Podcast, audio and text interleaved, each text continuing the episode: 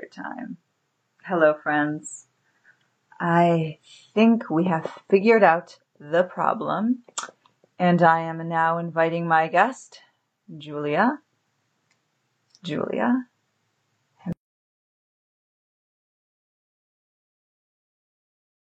Who hopefully is going to join any moment now, and I am going to ask her how she pronounced her name. Hello. Oh God, we did it! I figured it out finally. I love it. How are you today, dear? Oh, wonderful. How are you? And um, I I am so self conscious about pronouncing like everything. How do you pronounce your last name? Mijas. Mijas. Why am I saying him? Yeah, little Not... soft, little ha ha in the back of the throat. Mijas. Mm-hmm. Oh, because I've been writing it wrong. I'm totally dyslexic. Oh, how have you been writing it? I've been right. I, I I put the H H I M S. I bet I I don't know why I did that. No, H I S totally works. H I M H. Oh no, it's a, I, I spelled it with an H, not an M. Oh. and so that's well, what I'm going. Like I'm pronouncing it like completely wrong in my brain. I see. I don't know how that like. wow. It works, the beauties, it works. Of, the beauties of Mijas, the beauties, which is actually your last name, the beauties of technology, mm-hmm. beauties of brains. Julia, astrologer, my guest today. Welcome. Thank are you, you are you reporting from San Francisco today or somewhere else in the world? Where are you? San Francisco. Lovely. and how's Detroit? Snowing. Oh wow! How many inches? I don't know, but it, it's kind of intimidating. I have to leave the house today, and it just keeps like coming. Mm. Um, but, you're you're from New York, so you're yes. used to snow. Yeah, you know, we, we get the four seasons out there, and um, and I also lived in Iowa for a little bit, so I I'm also used to the gray skies. I you know, midwestern weather. You know, gray skies for six months and lots of snow and uh, wonderful, unassuming people. Midwesterners are my favorite. Love it. I have to tell you, unrelated to anything though, years ago I lived in San Francisco for a, a small amount of time, and um, huh? I said I didn't know that. Yes. And um, the one thing I like distinctly remember about San Francisco winter is it's like cold enough to be like miserable, but not cold enough to actually feel relief when you come indoors. It can be colder than the Midwest in some ways because when it's wet cold, yeah. you know, it like gets into your bones. You never really feel like you're warm, but like when it snows outside, it can totally be dry. Yeah, but it was it was a type of cold where it was like miserable cold but mm. like you know when you're like when you're it's really cold like the Midwest and you like it's so cold that when you come in it's like this like your whole body instantly thaws. Yeah. It, it was like I don't know. I just that's that's what I appreciate about the Midwest. When mm. it's so cold, you thank God you're like alive. That you still have like fingers when you walk inside. Oh, oh my gosh. Yeah that that that's it. Um, I want to chat about you and not my um, love of cold today. So tell me, okay, you're you're an astrologer now. This yes. is your full time profession, um, but you grew up in Manhattan. You have an arts background. Tell me about your life before astrology. Sure. Well, um, I would say that before I found my life purpose and meaning, I was kind of drifting through the art world a little bit, yeah. uh, studied it academically, and um, where I really found the intersection, where I really started to feel like I was um, sort of gaining on the direction I wanted to go in was when I went to the University of Amsterdam and studied Western esotericism and mysticism and looked into alchemical symbolism and focused that on my master's thesis. And, um, and I think that my interest in symbolism is what drew me into astrology. That symbolic type of thinking, which is not really utilized so much in the West anymore. You know, we have yeah. a little alphabet we put our phonetic words together. There are still some cultures that use symbolic language, but it, it really uses a different part of the brain. Um, and I, I was really drawn to it. I guess art was my gateway to astrology. Um, lots of artists love astrology. Um, you know, there's there's quite an intersection between the two. Um, but yeah, it was really, you know, and I did some galleries and auction houses and different types of things. But um, yeah, when I when I discovered astrology, that was just sort of it for me. So okay, I love that we we talked on the phone like last week. I believe it was last week for like three hours, mm. and like we didn't even get to this. You just sort of referenced your academic background, but can you just tell me about your master's? And I, I hope this is not too surprising, but that's a big thing for you to brush over. Mm-hmm, sure. So uh, at the University of Amsterdam uh, was a one-year program, and uh, I actually focused on spiritualism um, there, which was um, the study. It's a 19th century uh, movement that began sort of concurrently in the United States and England of mediums speaking to ghosts and spirits. Um, yeah. So I, I, I, focused on um, spiritualists. They're still they're still around today. They have a lot of churches. They're very cool. Um, and then actually I got into the alchemical symbolism when I studied in London um, through the University of Glasgow. And uh, then I just got to go through all these old alchemical manuscripts and I was, you know, I was writing about it from a historical art context. Um, but uh, yes, I, I, really started getting into um, sort of Western esoteric symbolism around then. So, um, by the way, have you ever been to Lily Dale? I went there for the first time ever. I've always wanted to go to Lily Dale. I hear it's kind of like this Smurf village full of like mediums. Yeah, I mean it's a spiritualism community, right? It's yeah. From what I understand, it's um. By the way, there's an astrology conference that happens, I guess, now every year now. Um, there's it's going to happen this year, so we can meet up at Lily Dale. Oh my god, that would be so cool. I'm there. Yeah, we'll just sort of pinpoint that, but um, or mark that. May I ask though, like, what what what was your master's on? I'm so I'm so intrigued by this, and like, yeah, let's start there. Yeah, so the first one um, in Amsterdam, it was called Western Esotericism and Mysticism, and the idea was investigating um, religious currents that weren't heterodox in Europe.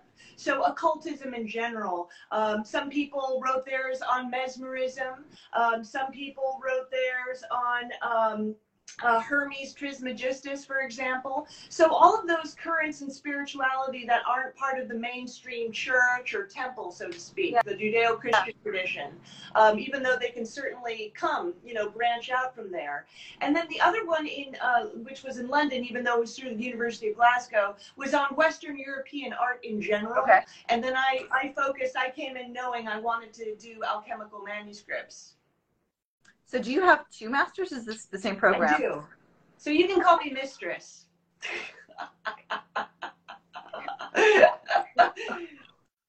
Were you always into the occult? Like, how, wh- where did this? come? was it a slow? Slow burn, probably. You know, I I probably would just say I've always been into weird stuff. Um, yeah. I've got a tight Neptune square to my sun, kind of conjoining my moon. Um, I've also, you know, um, always been into weird stuff. So I'd say probably, and I still am. You know, middle school, I just loved learning about uh, extraterrestrial experiences. Um, you know, like I, I was really into the X Files and I was really into all those uh, alien documentary shows and I, I was really into that kind of stuff. And then I would also say, just in terms of my own practice, I've always been into consciousness exploration before I even understood what it was that I was doing or put wow. a label on it. Have you ever had an alien experience? Or no, I have not. I have seen I have seen things that I couldn't account for in the sky, like weird lights. But I mean, it could be anything. Like I, I'm definitely rooted in skepticism, being like, okay, maybe that was a military plane, maybe that was a drone. Um, but I do think that there are some recorded um, you know experiences among very good sources you know military police yeah. firefighters whole cities of, of unexplained phenomenon which i find really intriguing and maybe it has a mundane explanation but it certainly um, it certainly can't be written off and i have to say I think more people have strange experiences than is what's normally talked about. And that's one of the things I've learned as an astrologer is like when people go to you, they're sort of willing to open up and start talking about all this stuff that I don't think they'd be willing because you're just kind of in the weirdo category. Yeah. So then when you're in the weirdo category, people are kind of more open to just sort of saying like, oh, I was visited by my, my dead grandfather, or, or you know, I think I saw a, a, spirit here. And, and I think more people have those experiences than genuinely, genuinely talked about, um, you know, in the mainstream. You know, I, I, there's two, I'm sorry, I'm going to turn my volume down. So pardon my face getting like really up in here for a moment. Um, Hmm. Okay. Have two questions in different areas I want to address here. I want to hold on to that weirdo category of consulting because it's something I'm, I'm, a bit obsessed with and I'd love your thoughts. But I was just listening. I just today actually finished the audiobook. I think it's um, Mitch Horowitz's History of the Occult. I haven't it's, read that. I've heard, I think I've heard the title before, but I haven't personally read it. It comes in through, right, it starts like the Quakers and the Shakers not going to do this book justice. At any rate, when he was talking about the spiritualism movement, I thought was really interesting was he said it was the first time, perhaps, like you know, that women held positions of power in this, like at, at least in the, the, sort of Western world. I'm sure I'm fucking up something here, but it was significant because it was was women in power. Yes, and, he, and you know, and if you think about it, it's not that different you know this idea of like talking to spirits and things right it's, it's not like a um, when it comes to sort of religious movement it's, it's not like this like that far out there right because this is what most most things are based in um, but i thought it was interesting that he said he thinks some of the um, the the sort of um, lash the um, backlash it got was just, just the sort of our ingrained hatred of women and and how like and just sort of like talking about maybe the significance of this movement and things like the Ouija board, which we still use, that comes out of spiritualism. Mm-hmm. Yes. Um, but I'd love your thoughts on that as someone who I, I would, didn't expect that I was going to be on a call with someone who has this history. Yes, well, I would I would even say uh, I, I completely agree with Horowitz there. And I would even go further and say that occultism tends to attract women in general throughout history, like over centuries, over millennia, as well as other marginalized groups. Yeah. Um, you know, and uh, LGBT plus people, um, all you know, uh, people who aren't represented by the mainstream ethnicity, um, they tend to go towards the occultist currents. Um, and I think that it could be put potentially, if we look at this through a political, cultural lens, yeah. Um, it could be just because they're not um, that they themselves don't have the same place in the heterodox religions. You know, in Christianity, Jesus is a man. Um, God is he, him. You know, he uses yeah. he, him pronouns. um, and uh, and so I think that the the ten, the occultist traditions, which generally are looked down upon by by the mainstream, and every every major religion has its occultist underbelly, so sure. to speak. You know, you have Kabbalah, you have um, in Christianity, Theosophists, or other types of, um, you know, Christian mystics. And um, but I do think that they do attract the people who, if we look at it purely from a cultural standpoint, maybe are not represented well enough in the mainstream, and they find their representation through other channels. Mm. Yeah, that totally makes sense. Um, what specifically with spiritualism? What do you think like i mentioned through the ouija board but like wh- what are these sort of lasting impacts of that movement mm, lasting impacts of the movement i mean they, they, you still have spiritualist churches today it is yeah. still an active religion and i don't know what their numbers are when i attend spiritualist services um, you know, especially in New England, you get like all these really nice New England old ladies, like, "Oh, hi, honey, how are you? Would you like a slice of apple pie? I just baked you." You know, it's yeah. it's really it's very cute and and New England, by the way, is a uh, that's a culture that's really rife with ghosts. I mean, every old house in New England, and you talk to old New England families, like th- that culture is still very close um, to the idea of, of of ghosts, and and I think much more accepted in the mainstream than maybe even other parts of the United yeah. States. Um, but we, we even have a spiritualist church in San Francisco. I actually haven't been to it. I would love to go. It's a beautiful old building and, and such. But I mean, mediums. What what is the lasting impact of that? Um, you know, like like those the last vestiges of the Ouija board. Yeah. Um, and I also watched the movie Ghostbusters recently. I love that movie over Christmas time. It was like a Christmas movie. And they were talking about ectoplasm in the movie. Yeah. I'm like, ah, ectoplasm. That's so like 19th century ghost hunter kind of stuff. Um, but you know, it's funny. Ectoplasm has kind of fallen out, hasn't it? Now you don't really hear that from mediums anymore, and they're not really, you know, embodying these, you know, wispy plumes of, of gooey goos. I don't know. I mean, that used to be how they did in the 19th century. The guy who did mine, this is, it's funny, I work with mediums. So you Oh, think that. I would know more of this, right? I like work at an esoteric bookshop and I'm like surrounded by mediums. Um, who knew? But it's interesting. The guy who does my sound baths started telling me about ectoplasm. And I was like, oh, no, it's making a comeback. huh? It's making a comeback. Well, I mean, I think he's a bit of an anomaly, but I was just like, Ghostbusters? Like, what? And he's like, you have to clean with ammonia. And I'm like, I have no idea what's happening right now. But can you, by the way, for those who maybe don't know what uh, ectoplasm is, can you share? Yes.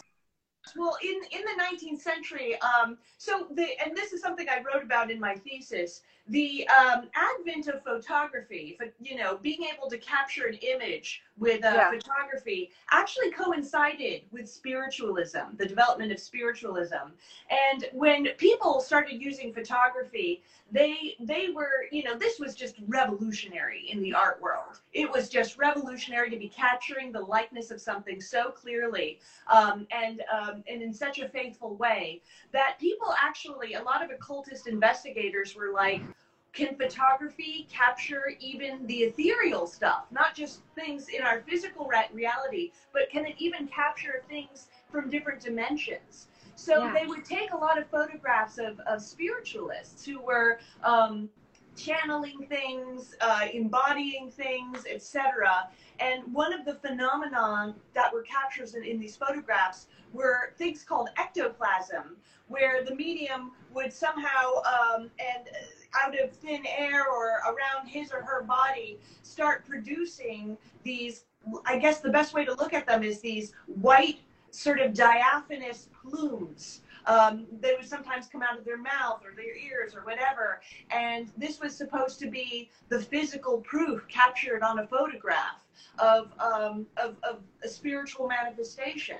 Um, so, so I wonder whether ectoplasm and photography are the, you know, and the, the early, the early use of photography have that interconnection of like being able to provide proof for this because that's what uh, the photographers were trying to do with these mediums. Um, and uh, and uh, apparently they were also just a part of um, other types of seances. The term seance comes from um, the spiritualist movement, and uh, there were and you were considered to be a very top tier medium if you could have physical manifestations around you. So noises. I think there were the Fox sisters were some early ones, and they there was all this banging whenever they were having their um, whenever they were having their manifestations or connecting to the spirit world, people would hear like banging all around them.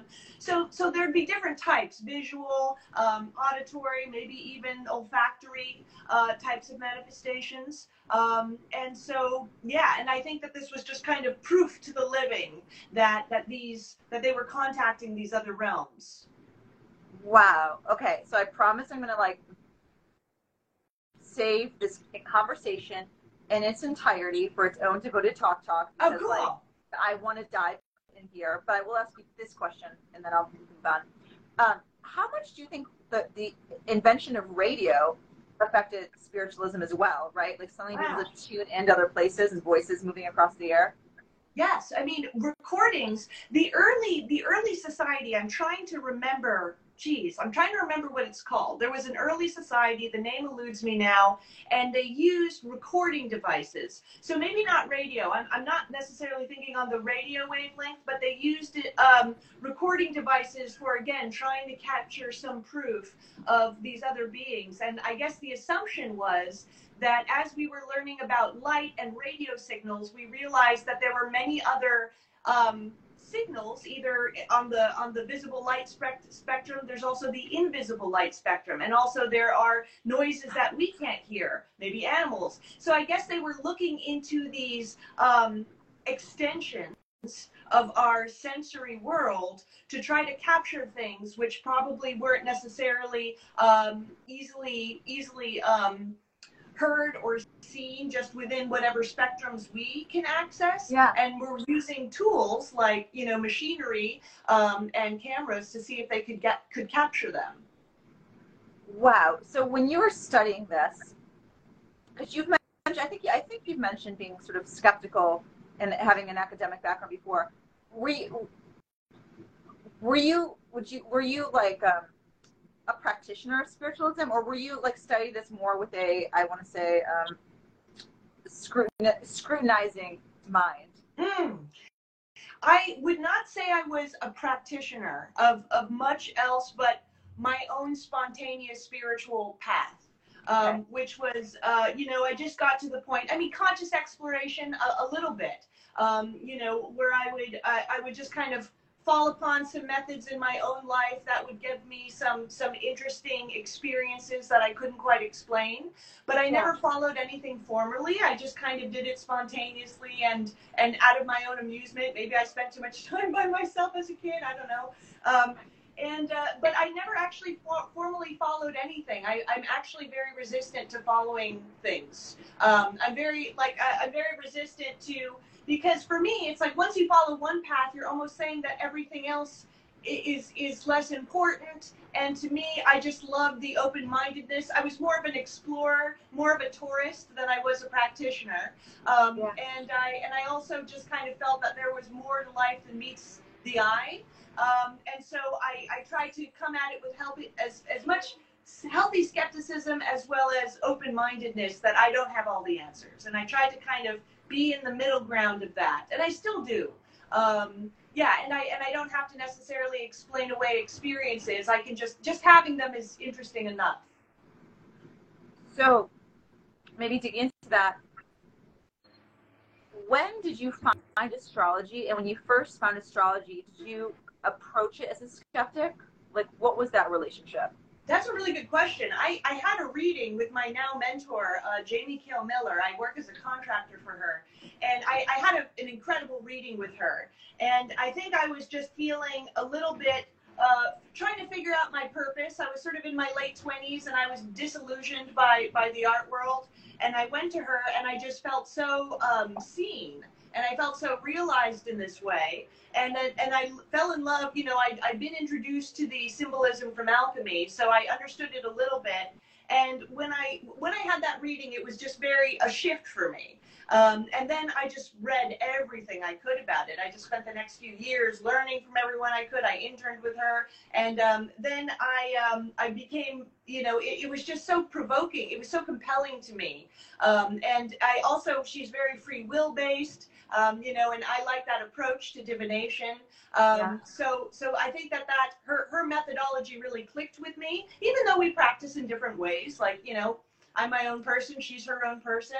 Um, but uh, and we still work very closely together. But um, yeah, it was a it was a it was a kind of a shift for me. And then um, and then the more I learned about it, the more I I just needed, you know, I just became obsessed. We that was that what around your Saturn return time? Yes, it was a little bit right before then. Yeah, Saturn return, and then Pluto was also around my midheaven at the time. Um, that combination of, of things. Wow. So that would be um. Is your your midheaven's in Capricorn? Am I getting this correct? Yeah, it was around fifteen. It's middle Capricorn. Okay. Okay. So that yeah, that would be because it's the nodal opposition that happens before the Saturn return, right? So like nodal opposition and then the um, Saturn return the nodal. Oh, because um, are you talking about like every 18 years? Is it that the nodes? The That's nodes... a return, but like every nine years, it does the opposite, right? Ah, you know, I haven't used that so much, so I don't know. I don't know a lot about it. How do you use nodal returns or oppositions? Gosh, I, I always think I I use them a lot, but I don't. I'm on record probably not the person to ask, right? Like I think when I generally I think of the nodal opposition, it's like usually um, what it, it, tends to be like a maybe a point of confusion or like a turning point in your life, right? Mm. Whereas what I think of it this way: when you have the again, my my personal practice when you have the nodal opposition right before your saturn return it's like you're kind of feeling out like what like what is the saturn return going to be about and there's a little bit of like that transition to the next 30 years hmm. and by the time you hit that sat- nodal return like 36 37 a lot of times maybe you'll sometimes you get teachers in your life or it starts to be like you've kind of figured it out and you start to go okay like what's middle age going to be like right you see a lot so of people cool. have like switches in relationships or um, jobs and things like that. So anyway, so it was during that period in your life where you're like, okay, like apparently the next 30 years of your life gets to be about being an astrologer. Exactly. You know, and that's, I, I, would, I really want to, that's such a good point of inquiry. I'm going to follow up on that because I'm really into looking at the cycles. The more I, I get into, uh, the longer I'm at this, the more I'm, I'm like, you have to see where somebody is in the greater cycle. And I mean, the nodes are, are perfectly cyclical. Um, so that would absolutely add another really interesting dimension. I just find that there's such a paucity of information on them in the traditional stuff. You know, they just are like, they're bad.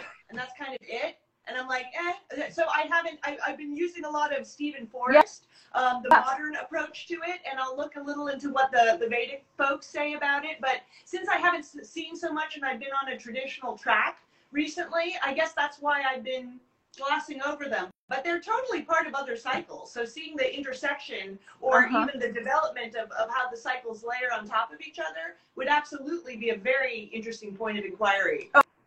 Oh, absolutely, because they tie in really closely with the Saturn cycle, right? You get yeah. the Saturn return, and the, yeah, yeah. Um, Adam Sommer is a lot of information on the nodes. I, I did an apprenticeship with him. Austin Coppock, because um, he's of course studied the traditional and the, the, the Vedic or the Indian. I'm trying to think of who else. Gemini Brett's wild. He mm-hmm. like is just a plethora of information. Cool. My my poor brain like can't keep up with him. He's awesome he does a whole class on the nodes. Anyway, just sort of shouting those things out. I want to go back to something when you talked about um, we were talking about consultation, like holding space for the weird. And pardon me, everyone who's listened to my talk talks, because you're just this has apparently been my little obsession recently. But I've been obsessed with this idea of like the I don't know the divination divinators. I don't know if that's a word, like privilege. It works yeah like i was thinking about this a lot lately especially like in the last year where i feel like i get a lot of like really heavy client stuff. And with i think shorthand for what i think is a mental health crisis in this um at least this country right?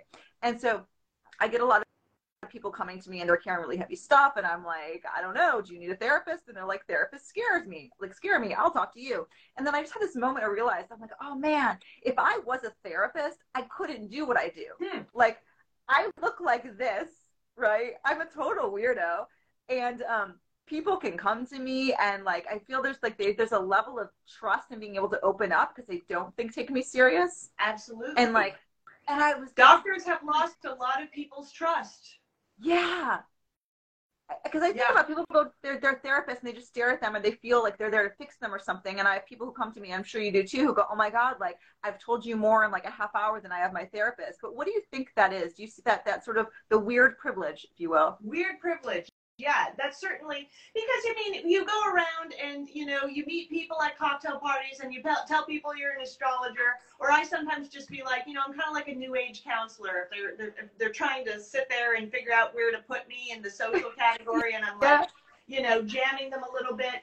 Um, and you know, people, the most common reaction is you get written off, or the more um, the more negative types might see you as being a bit scammy. Um, but I think that when when people are approaching you for a reading, you know, they're trusting you, mm-hmm. they're investing money in you, um, and they're you know, and they're they they want to they want to figure something out about themselves and they want to work on something. You know, perhaps one part of it is that um, you know doctors have lost a lot of people's trust. Um, you know the the pharmaceutical industry and how it's infiltrated the way practice has happened, and um, how uh, you know how people don't want to be pathologized. You know people are looking for meaning, and sometimes being like, well, you have borderline personality disorder. That sometimes that can help people to have a diagnosis, yeah. and sometimes it it just kind of it's completely devoid of of meaning, uh, of purpose in their experience experience or you know you're clinically depressed or something um, so i think that what what people when they approach maybe you or me, um, they're looking for some type of meaning in their experience. They're looking for some greater picture. Um, yeah. They're looking for some symbolic narrative um, through which to understand what they're going through. And I think that, you know, and I, you know, they're, they're absolutely, I have high regard for uh, psychiatrists yeah. and therapists. There are fabulous ones out there. I go to some and they've helped me out tremendously. Um, and there's, there's a place also for the people like us, um, yeah. you know, diviners, maybe divinators, uh, whatever you want to call it and that is, um, you know, how are we looking at things? You know, astrology is like the most cosmically externalized expression of what's going on inside of you.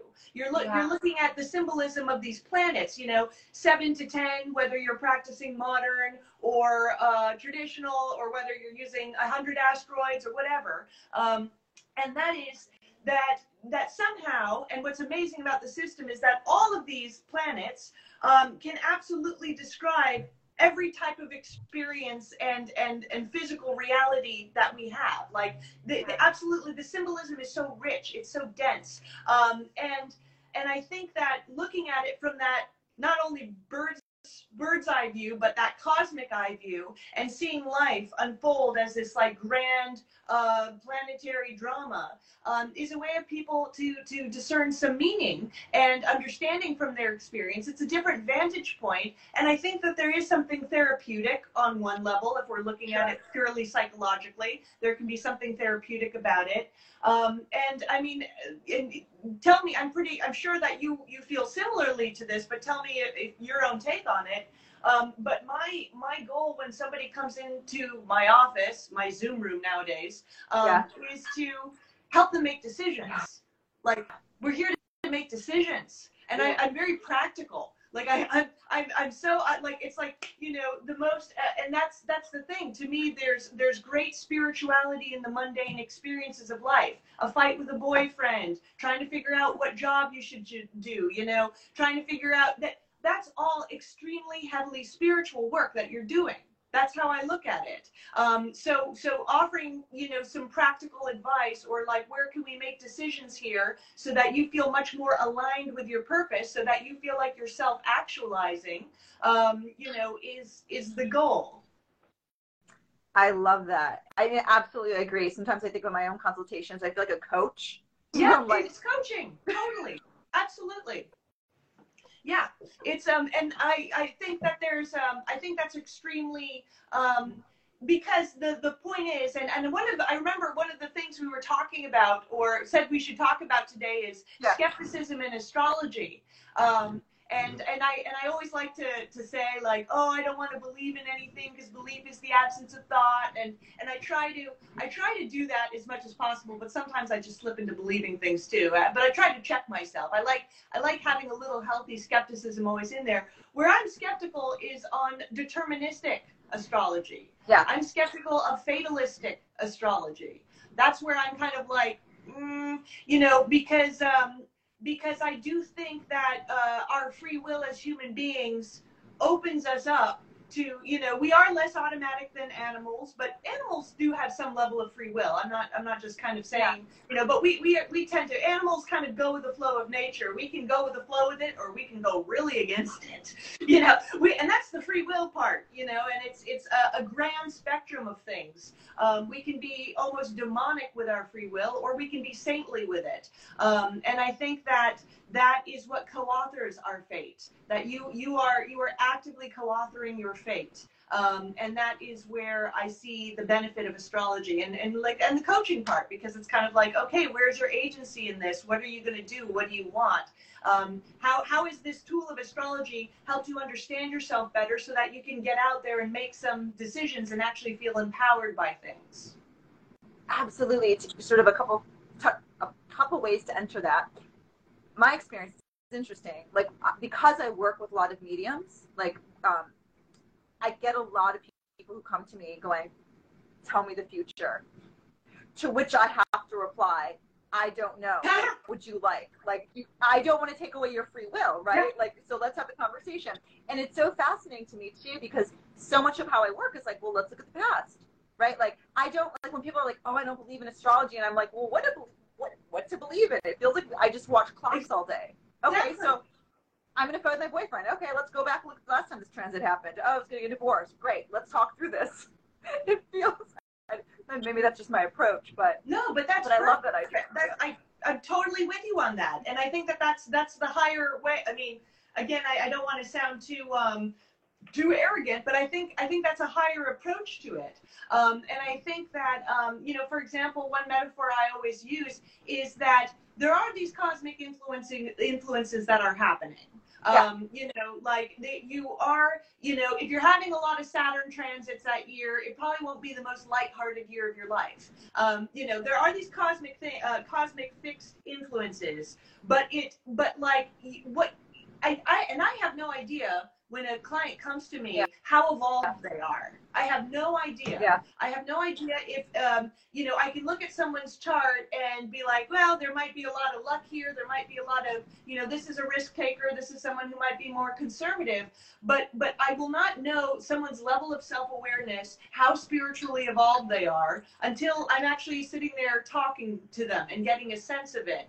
Um, and so I always, um, and I always defer to the client about their own knowledge of themselves. I, I, I, see myself as a language interpreter. I know it's so mundane, but I, I just, I'm like, I'm a, I'm a language interpreter. That's all I am. I'm here just interpreting the language of, of these symbols. Um, yeah. And, um, and, and I think the language represents a spectrum. And then I think that the client's free will is what manifests the result within that spectrum. So it's like, um, you know, for example, like maybe the astrological weather says that it's raining outside, but yeah. it's not going to tell me whether the client is ready to bring an umbrella to prepare for it or or go out in a in a little halter top in the cold and freeze. Like it's um, that's how I sort of look at it. this is just, I mean, we're getting kind of insider here, and I'm totally fine with that um, because, quite frankly, I want to know. Um, but I also, and a, a, a, lot of astrologers might, especially more traditional, sort of Hellenistic minded, might disagree with this. But I also sure. think part of our job, in a sense, is to like gas people up, right? If someone comes up and comes to you and they're having like a really difficult Saturn transit and they're like having, you know, I'm like, oh, I want to like remind you about the really lovely parts of yourself and your strength and the things that you can pull on to get through this. And I also think that's a, a bit of our job too that we always it's wonderful. It's a wonderful thing to do because what I've learned, and maybe you've seen the same thing, everyone misjudges their own strengths. Everyone mm-hmm. knows what their weaknesses are. I'm so bad at this. I'm so bad. But then when you show people their strengths, they like take it for granted. They're like, oh yeah, yeah, I knew. I, yeah, that just it comes so naturally. So sometimes even validating people and being like, yes, or if people are going through a rough time, um, showing them where they are getting a little luck like, okay, yeah, it's hell in your career right now, but your relationship's going really well. And they're like, yeah, actually, no, it is. You're right. You know, so sometimes being able to um, give people that perspective, and again, it, it's perspective. Um, you know, and I and I think of uh, all divination as a form of cosmic universal perspective. Um, so that you know sometimes, and and I think finding meaning you know, mm-hmm. whether finding purpose in life. Like life is a shit show sometimes. It really is. I mean, it is on everyone. Um, but if you have meaning in your life, um, you know, and that can mean many different things. For some people, it's having children. For some people, it's having career. For some people, it's having a spiritual path um, or rescuing animals. If you have a sense of meaning, you can weather so much more than than you can if you don't. Um, and and I think that that's another thing. If people are going through a hard time, is like where where is the meaning in your life right now? And um, and and that can sometimes be a lot to just kind of therapeutically or spiritually or however you want to look at it help someone to carry through something really difficult. You mentioned that when you found astrology through your mentor, you were going through a difficult part of your life where you were perhaps searching for meaning. How did astrology help you weather that? That's such a good question. I it was, you know, it was a way it kind of like took a lot of my little disparate interests and then all of a sudden turned them into a cohesive whole. Like I love working one on one with people. Yeah. You know, I was kind of interested in psychology, but there was also something about it which didn't didn't like suit me. Um, I was always interested in art and symbolism, but I didn't want to become, you know, an appraiser at an auction house. So it kind of like all of a sudden put it all together like, oh, all these interests of mine are finally finally coalescing. Um, and then it also became a spiritual path for me at the same time, where, you know, I always kind of considered myself a spiritual type in my own little weird way, not necessarily following uh, any particular path because I'm very, I'm very resistant to that, honestly. I'm not good. I'm not good at following. Um, but it, it, then all of a sudden it was a way of, of aligning my livelihood with a spiritual path so that just doing the mundane work was always edifying to me because I would I would get a daily confirmation of the interconnectedness of everything, you know, yeah. which is what astrology is and what you know, uh, like what what is like it's it's a mundane everyday um, uh, confirmation of what mystics say across every tradition, and that is that everything is connected um, and and you can just sort of see it happen almost in the most mundane, hilarious, ridiculous ways, you know.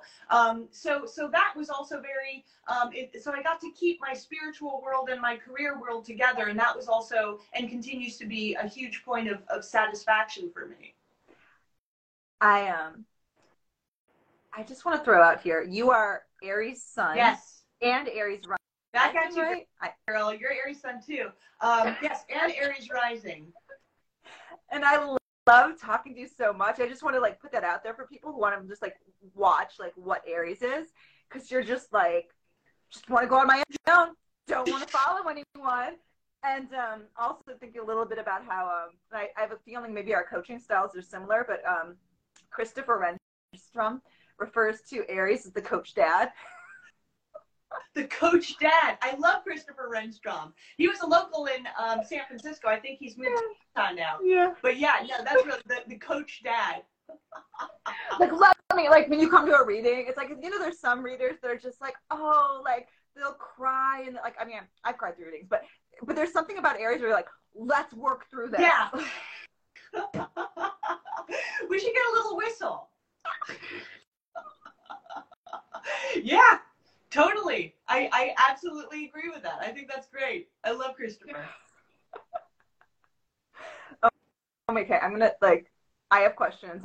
I'm gonna try to stick to them because I could literally talk to you for another three hours. Uh, I won't. I won't. I love it. We can do this again. I could. I learned so much from you. You. You. You are like inspiring all these different directions in my spiritual quest these days.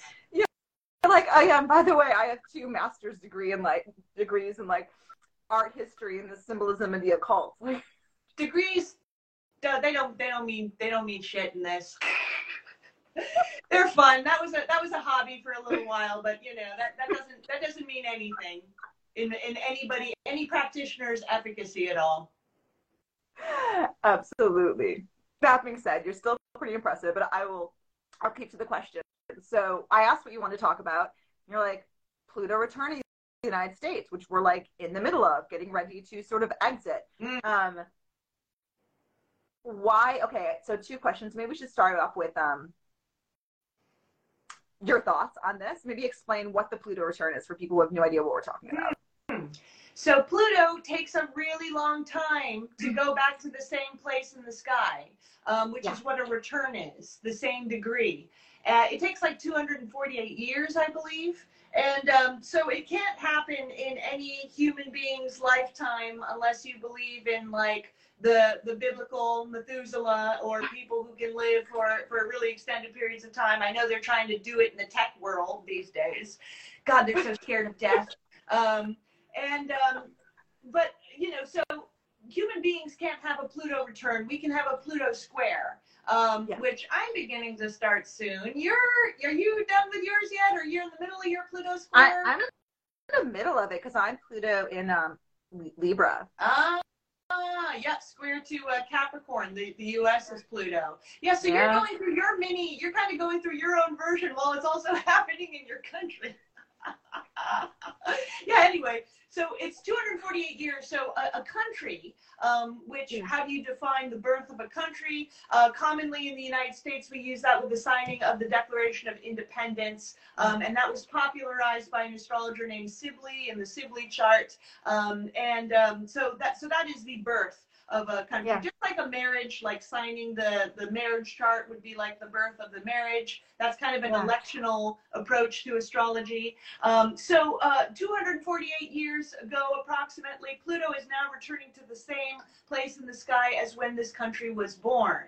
So um, that seems to be pretty significant. Um, returns are very significant events in astrology, like the Saturn return. Um, and Pluto is an intense, intense guy. You know, he's a he, she, whatever you want to call him. Um, yeah, Pluto to me represents the critical mass. Um, you know, think of like a volcano eruption, but before there's the actual crisis of the eruption, there's hundreds, if not thousands, of years of slow geologic activity, slowly coming together until all of a sudden, one day, it becomes kablooey. And we're kind of at Yep. the kablooey point. Yeah. Yeah. How, how, do you, how do you how would you describe Pluto return? You know, the minute you said that, my first thought was this is a very long conversation. that was my thought. My thought was like, we don't have enough time for this. Like, let's go back to the because you know it's essentially it's the, a study of the history of the United States, and it's a very long, nuanced conversation. I was like, hmm. I'm not prepared for that one. Fair enough. Let's bookmark it. I have to ask you though. I was writing Pluto, technically a dwarf planet. What are your feelings on Pluto in astrology? Oh, I mean, in terms of his uh, astronomical classification. Well, uh, perhaps, but also more symbolically. And and as I was writing dwarf planet, like part of me, like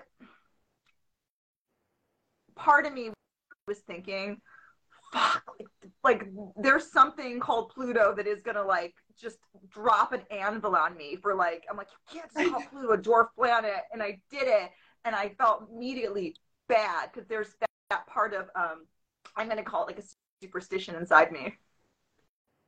That's hilarious. That's be that Yeah. works with all the planetary channeling that you've been doing. you're a little more cautious of those energies, you know, because you're you're you're incorporating them into your everyday practice. but but but that being stated, how do you work with Pluto in a in a birth chart and um, transit chart? Just and for those, and why is it important for those who have no idea what we're talking about? For Oh, sure. and thanks, friend. and Uh, so, Yes. Oh yeah. Uh, Are you looking at the chat, by the way? no, I'm not. I didn't even realize there was a chat. There is a I'm sorry. chat, and um, Nicholas G. Painter says, "I've enjoyed the conversation." So I was you, thinking, Nicholas. That's very sweet. Yeah. Thank you. Um, yeah, you know, wherever we have Pluto in our chart is where our ego can be on steroids. And I'm not a, I'm not a spiritual type who um, who denigrates the ego at all, at all.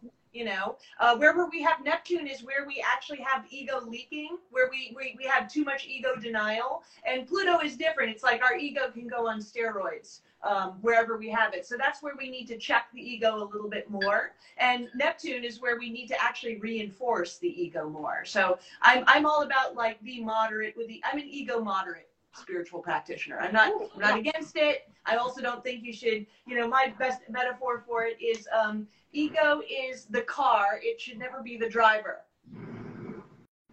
So you know, it's a vehicle. It can take you Yeah. places. It can it can it can be useful, but don't don't also let it in the driver's seat. You know, it's kind of like that. And so um, so uh, Pluto is uh, yeah Pluto is a planet that can absolutely um, it rules all the hidden dimensions of life.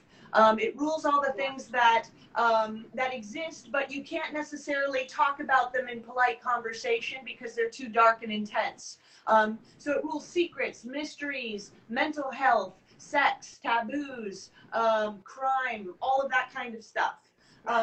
And it definitely, you know, it's got a bit of a dark side to it, and it can it can definitely be what what is a popular term in New Age, you know, our shadow self, you know, the Jungian concept. Um, so, um, so, but Pluto um, is also a planet. You know, people who have strong Plutos in their chart um, can also be healers, really great healers. Um, and Pluto can also be a planet of regeneration. Uh, via transformation. So a common metaphor would be the caterpillar that turns into the butterfly. You know, if yeah. you if you opened a caterpillar in a cocoon, you know, when it's no longer the worm anymore, but it's no longer the butterfly, and you opened it up in the middle of a cocoon, you wouldn't see anything. You would see mush. You would see a complete death of, of this creature. You wouldn't see arms, legs, wings, or anything. That's a Pluto transit. you know, you're in the mush stage um, before something else can come afterwards. And and great things can happen after Pluto transit, but they can they can they can be intense. They can be times of crisis. Um, you know, so I think that you know, and just apply all of that to the United States right now. Technically, the the uh, return happened last year, happening this year, throughout this year as it's dipping into Aquarius a little bit and back.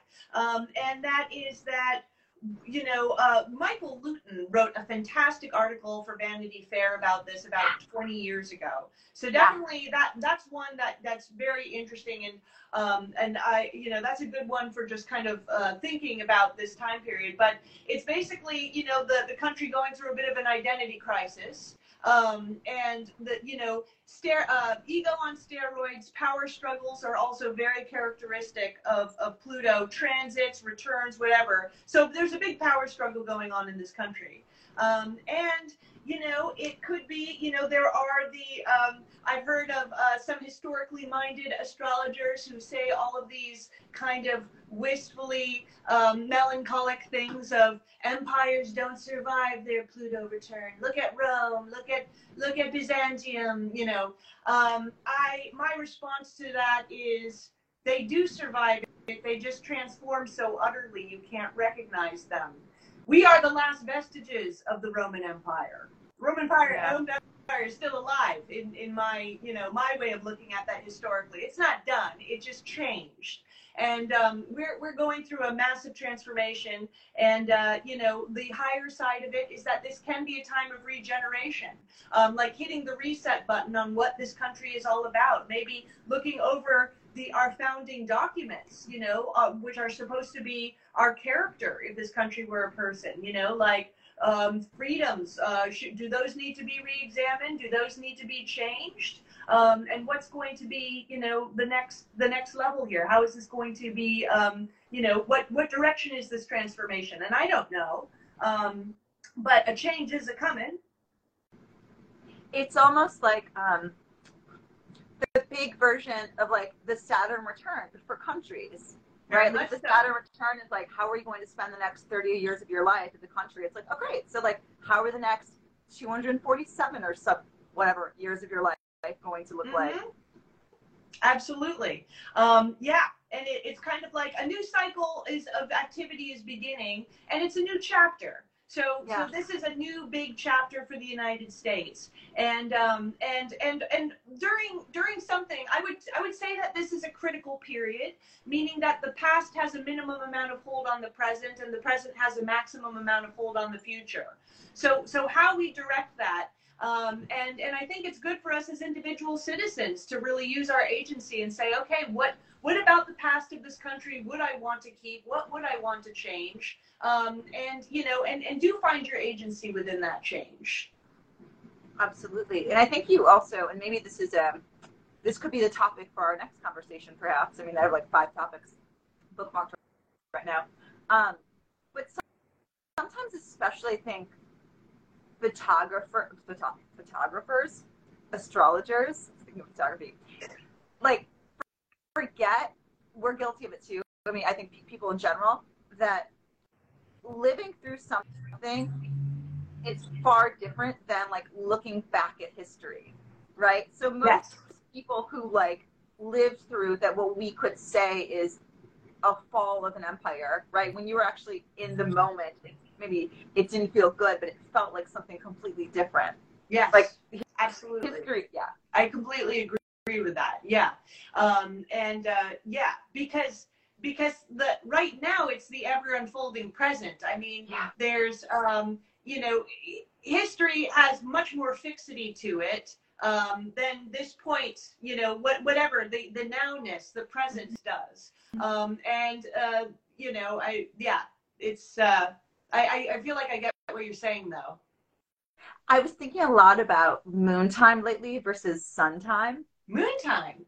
Right? Like so if you think about it, like like your sun in your chart, we could say like what is maybe the plot light, like your solar purpose. Like most people aren't like thinking about their solar purpose every single moment of the day. Like they're thinking about like how they're going to get through and do the small things like getting things accomplished and like the recognize i think astrology is really beautiful too because it gives you that perspective of like oh like this is how i do my day to day but this is where i'm going because sometimes it doesn't always feel like we're doing these big glorious tasks every day. Absolutely and it's sort of similar how history like in, in the you know in in hindsight history feels like this these big sort of events but in the present you said it like you said it's just these um, unfolding present moments yeah yeah and i think that um yeah and i think in terms of looking at the difference between sun and moon yeah. um the moon needs a lot more work and care than the sun does um you know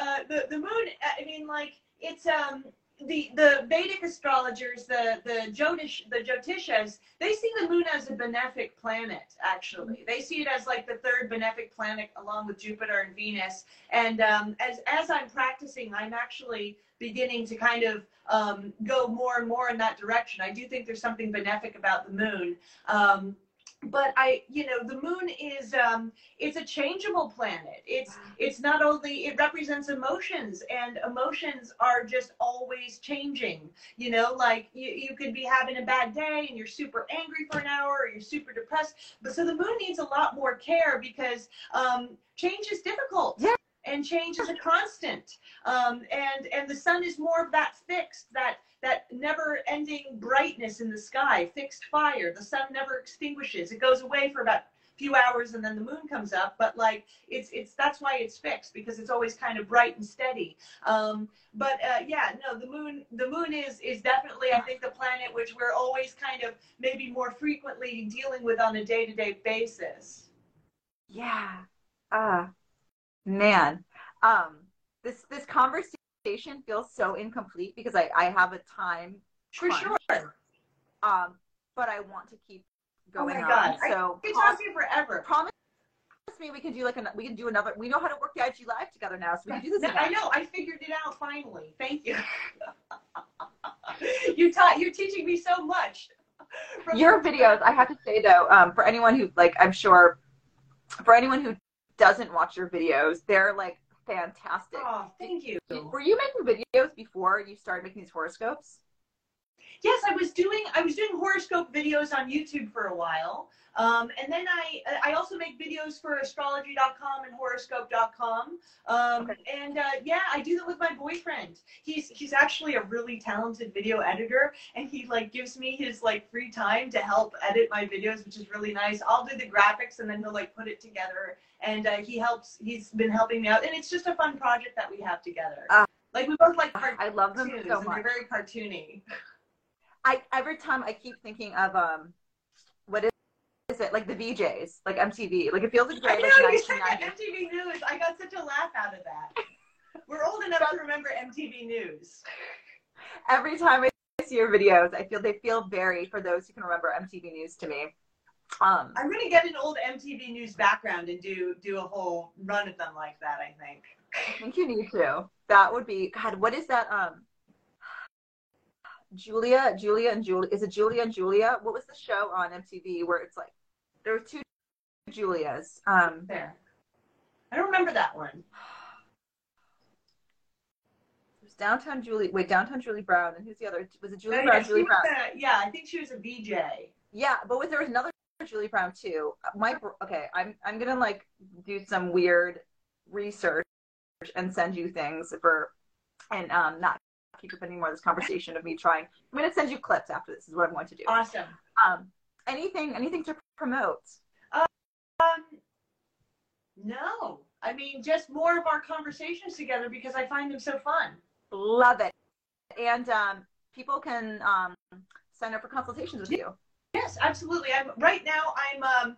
You they can find me through Pandora Astrology. I haven't actually put my website on my um profile because I've been going through all these health things lately and keeping my client load down. But I should uh, I should probably bring that back up again. Thanks for the reminder. You're welcome. So people can theoretically sign for a consultation with you, but they can definitely watch your videos. Absolutely. Uh, like, subscribe, YouTube. You have a link in bio to all that. Yes, uh, right now just one YouTube video I have on um, how to um, how to read a birth chart. I have like an hour and a half long video on how to do that. I love it. Actually, I'm I'm gonna go home and I am home, but I'm gonna go when I have time and watch that. I'm a super You're such a sweetheart. Oh. Thank you so much, CV. I really, I love speaking with you and I learned so much from you and I have so much respect for you as a spiritual practitioner and diviner, divinator. Divinator. Divinator. Divinator. It sounds very Ghostbusters. I like we're gonna fucking fuck some shit up. Wow, divinator. Okay, my friend. Well, oh, I should also say I'm, I'm Stevie Henriette of Art of the Zodiac. Please follow me. I do these talk talks once to twice a week. I interview astrologers and, art, and artists that I admire. And we will be doing this again soon. That's all. Love you. Beautiful Mercury Day. Thank you, Stevie. Bye, love. Talk to you later.